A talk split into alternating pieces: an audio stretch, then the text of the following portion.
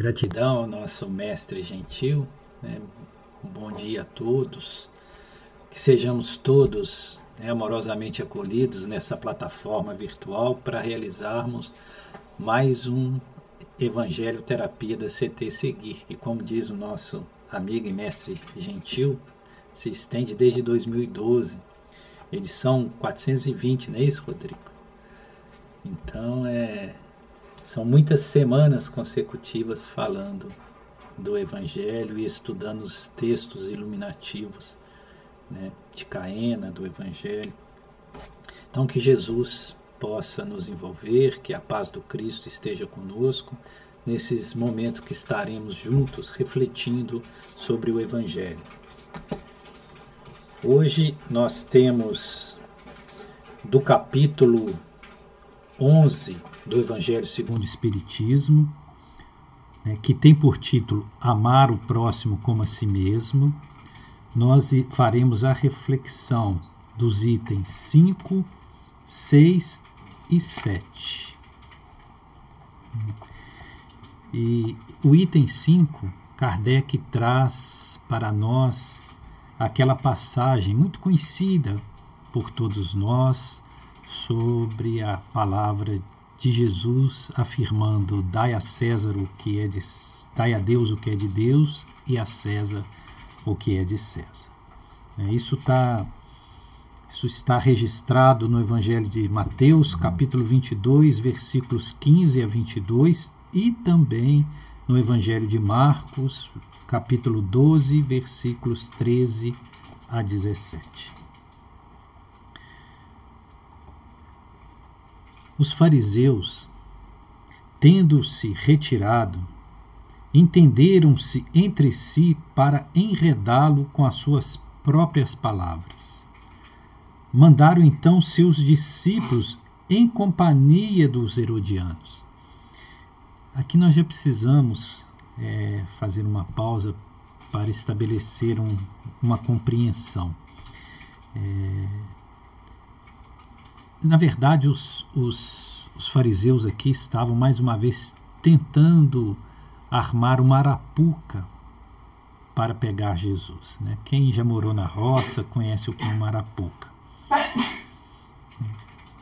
E eles precisavam ter algo para poder é, censurar Jesus e mesmo levá-lo ao tribunal né, seja o tribunal romano ou o tribunal do próprio Sinédrio, e ter como condená-lo, né, como calá-lo, como submetê-lo aos ditames das leis né, vigentes para poder silenciá-lo, pois que Jesus incomodava. Né, Jesus ele era extremamente incômodo aos fariseus, aos doutores da lei. Isso mostra que Jesus, em verdade, ele não se submetia ao, ao ditame religioso vigente, né? aos princípios do judaísmo. Né? E quando é, Jesus fala que ele veio é, confirmar a lei, fazer cumprir a lei e não negá-la, obviamente que ele não está falando da lei mosaica, né? porque essa falha, esta cheia de circunstancialidades, de normatização da cultura judaica. Ele estava se referindo à lei divina. E a lei divina, obviamente, não era conhecida ainda por aquele povo, ainda tão primitivo, como ainda não é conhecida por nós, né, hoje em dia. Então Jesus fala que ele vem cumprir a lei, mas é a lei divina. É a lei soberana. É uma lei inflexível que rege não só o plano terrenal, onde nós estamos submetidos a esse processo de evolução, mas todos os mundos na unicidade do universo. Então eles queriam pegar Jesus, queriam trazer algo que pudesse censurar Jesus. E é interessante que eles, aqui é dito por Mateus, que eles mandam não só os discípulos dos fariseus, ou seja, aqueles que são ligados ao colégio do Sinédrio, mas também os herodianos. Por quê? Porque os herodianos, na verdade, eles estão ligados a César. Eles estão ligados a Roma, porque Herodes, a maior a maior censura na época que, que os judeus faziam a Herodes é que Herodes era um judeu vendido. É um, um judeu que se rendeu ao, ao Império Romano e, e, e fazia uma política né, de atender né, as diretrizes da governadoria romana. Né? Então, por isso que eles trazem também os herodianos, para que, se Jesus fosse para um lado, pudesse ser censurado pelos membros do Sinédrio, se fosse para o outro, pudesse ser censurado pelos herodianos que estavam ligados ao princípio romano. Né? Porque a pergunta vai ter essa qualidade. Né? Na verdade, eles vão fazer uma pergunta a Jesus, né? que é o famoso se ficar o bicho pega, se não, se correr o bicho pega, se ficar o bicho come. Jesus não tinha saída para essa pergunta. Mas nós vamos ver que o erro deles foi subestimar a inteligência de Jesus. Né? Porque realmente essa, essa armadilha parecia não haver saída para ela. Qualquer uma das duas opções que Jesus tomasse iria se comprometer, ou com os judeus ou com os romanos. Né?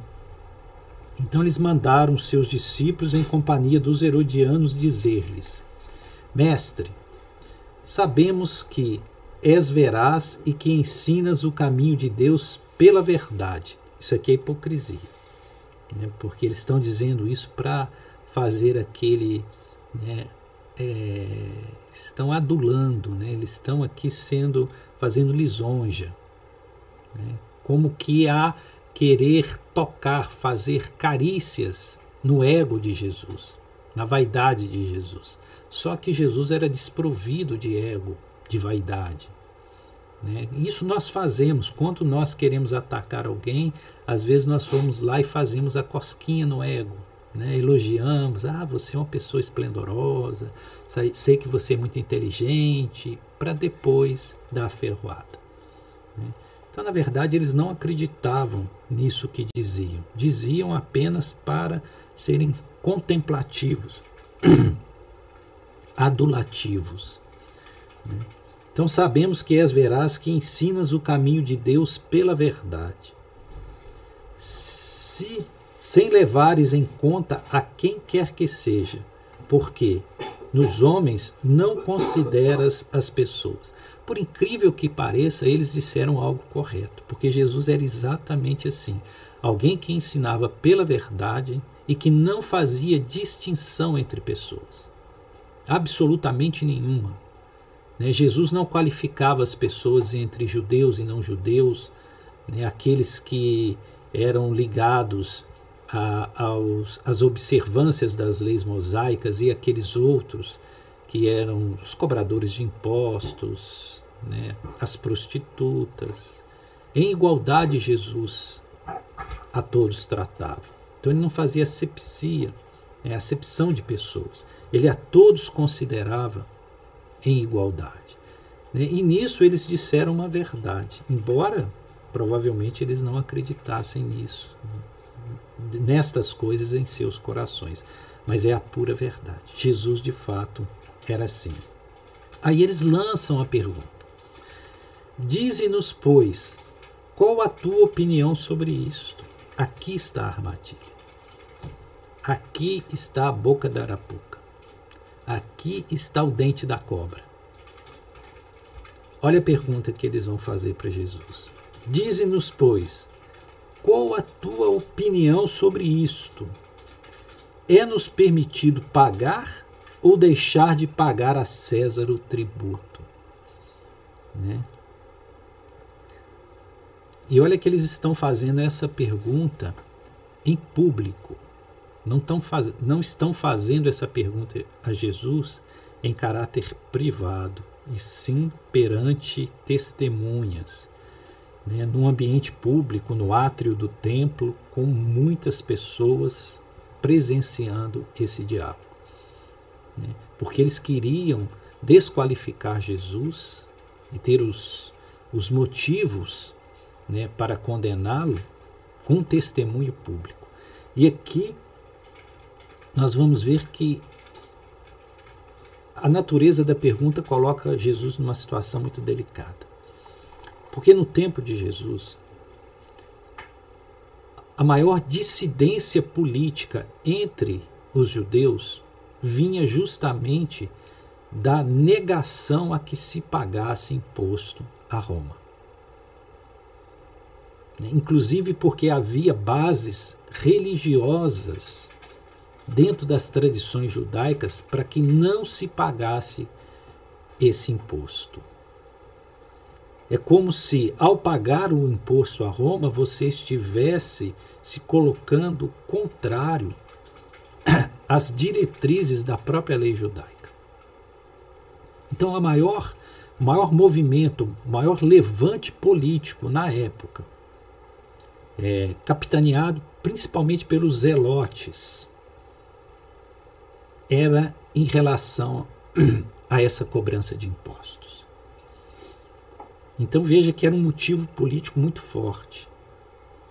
E se Jesus concordasse, sim, nós devemos pagar imposto a Roma, ele estaria se colocando numa situação delicada contra esses esse grupo político ou esse movimento político de sublevação que era o movimento mais forte presente naquele momento.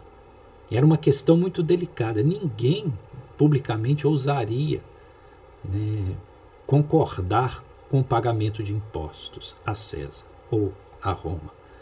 Né? Por outro lado, se ele diz não devemos pagar, não está correto perante as leis mosaicas pagar o imposto ao estrangeiro, estava ali os herodianos. Por isso que os herodianos foram trazidos juntos. Né? E então isso ia ser considerado né, pela governadoria romana, instalada no pretório, em Jerusalém, como um ato subversivo. Né? Porque Roma não se envolvia em questões religiosas dos, po dos povos dominados ele apenas é, mantinha a questão política, política de domínio e administração.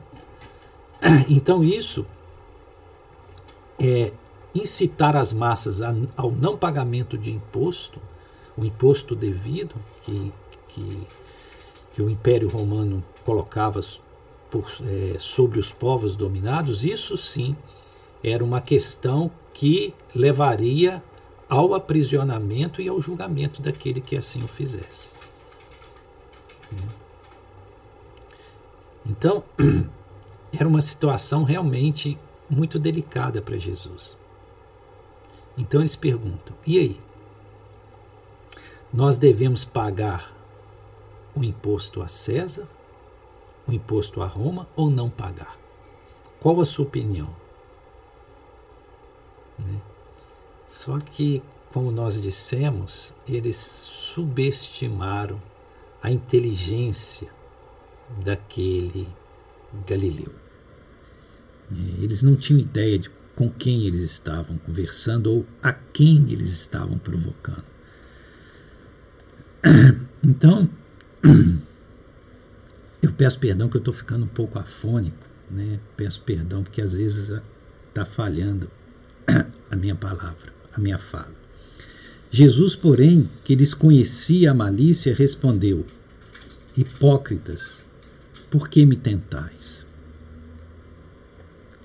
Apresentai-me uma das moedas que se dão em pagamento do tributo.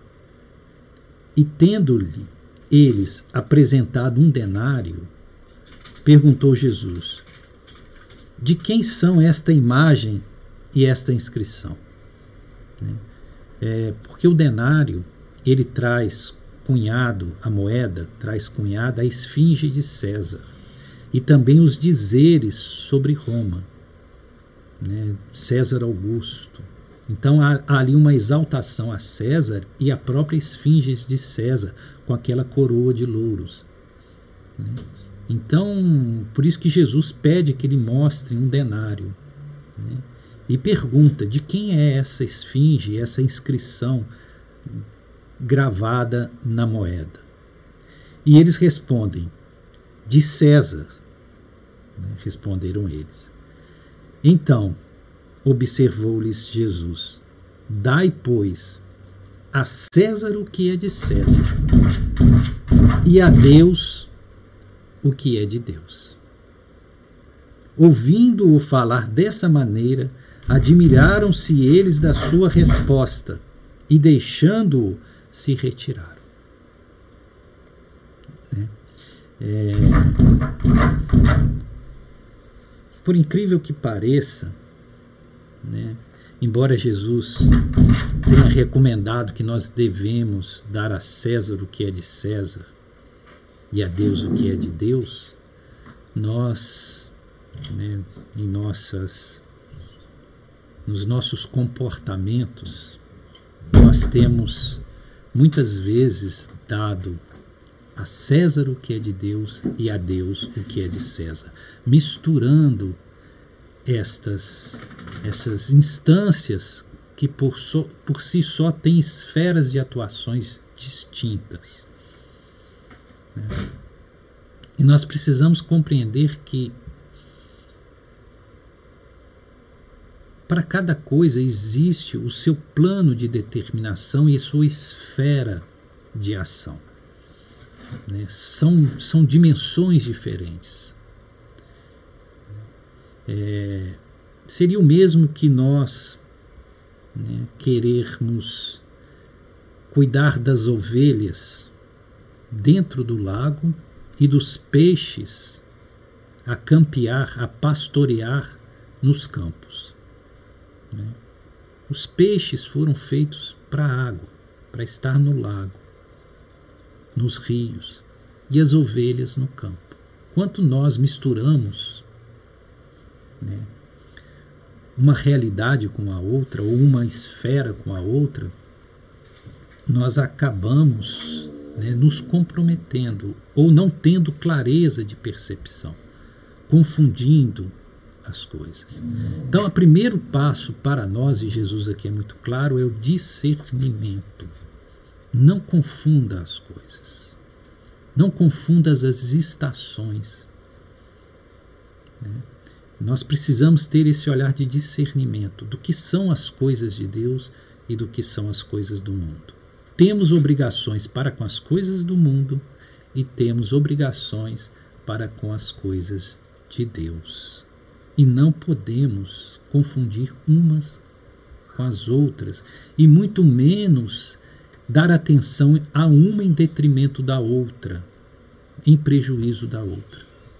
Nós temos obrigações evolutivas, tanto para com o plano da materialidade, daí o objetivo da encarnação dos espíritos, né, que também é atender ao progresso material dos mundos onde eles encarnam. Então, nós temos sim obrigações de ordem material no plano da materialidade que devemos cumprir né, e temos obrigações para com o espírito imortal que somos, dentro daquilo que nós chamamos a esfera da espiritualidade. Trágico é quando nós damos ao que é de Deus, damos a Deus o que é de César e damos a César o que é de Deus. Isso é algo que nós, a sociedade, nós, nas nossas tradições, temos feito muito. Né? Quando, por exemplo, nós fazemos das igrejas, que teoricamente deveriam ser instituições religiosas, nós fazemos delas grandes empresas, com alta lucratividade. Quanto nós comercializamos as coisas sagradas. é, não, não atendendo à observação do, do próprio Cristo, que disse para que nós não, não que nós dessemos de graça aquilo que de graça nós recebemos. Então nós fazemos das coisas sagradas né, é, algo meramente empresarial e nisso há um grande comprometimento, obviamente, né, com perdas de dos objetivos finais de cada coisa. É, me lembro muito bem que quando eu estive um período em São Paulo, numa manhã eu peguei um jornal e vi ali um anúncio muito inusitado. E tanto que isso me ficou né, registrado e até hoje eu lembro disso.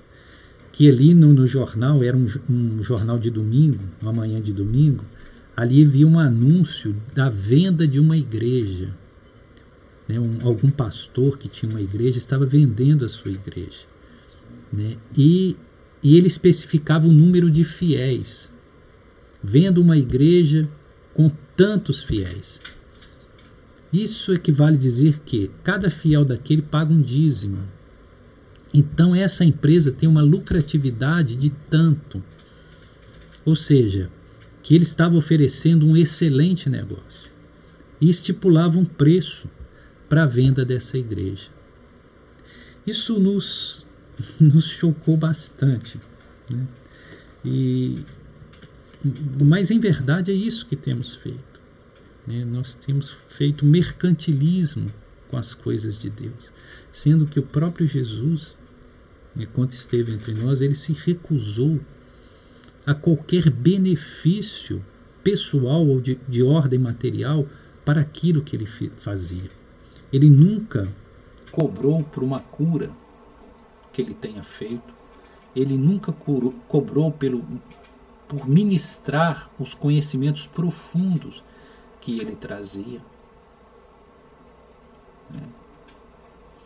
Então, quando nós misturamos né, as, as as realidades, nós acabamos é, por comprometer aquelas questões que estão imbuídas naquilo que nós lidamos. Né? É, é interessante que quando Jesus fala dar a César o que é de César e a Deus o que é de Deus, pode parecer à primeira vista que Jesus está fazendo separatividade quanto na verdade não está. Ele está fazendo síntese. Porque anteriormente, nós nos recordamos, semana passada, é, esse capítulo é aberto com aquela passagem em que Jesus fala, né, ao, é, ao, ser perguntado sobre qual é a lei maior, né, e Jesus afirma: amar a Deus sobre todas as. É, amar a Deus por sobre todas as coisas, né, amar a Deus de todo o teu coração, de toda a tua alma e de todo o teu espírito, que é aquilo que estava contido no Shema, né? que é a oração básica dos judeus. E ele acrescenta: E a esta lei eu acrescento, e amarás ao teu próximo como a ti mesmo. E nisto, diz Jesus, está resumida toda a lei e todos os profetas. Então aqui Jesus está mostrando a síntese. Ou seja, se compreender isso, o amor de Deus, estar imbuído do amor de Deus em relação a tudo que há.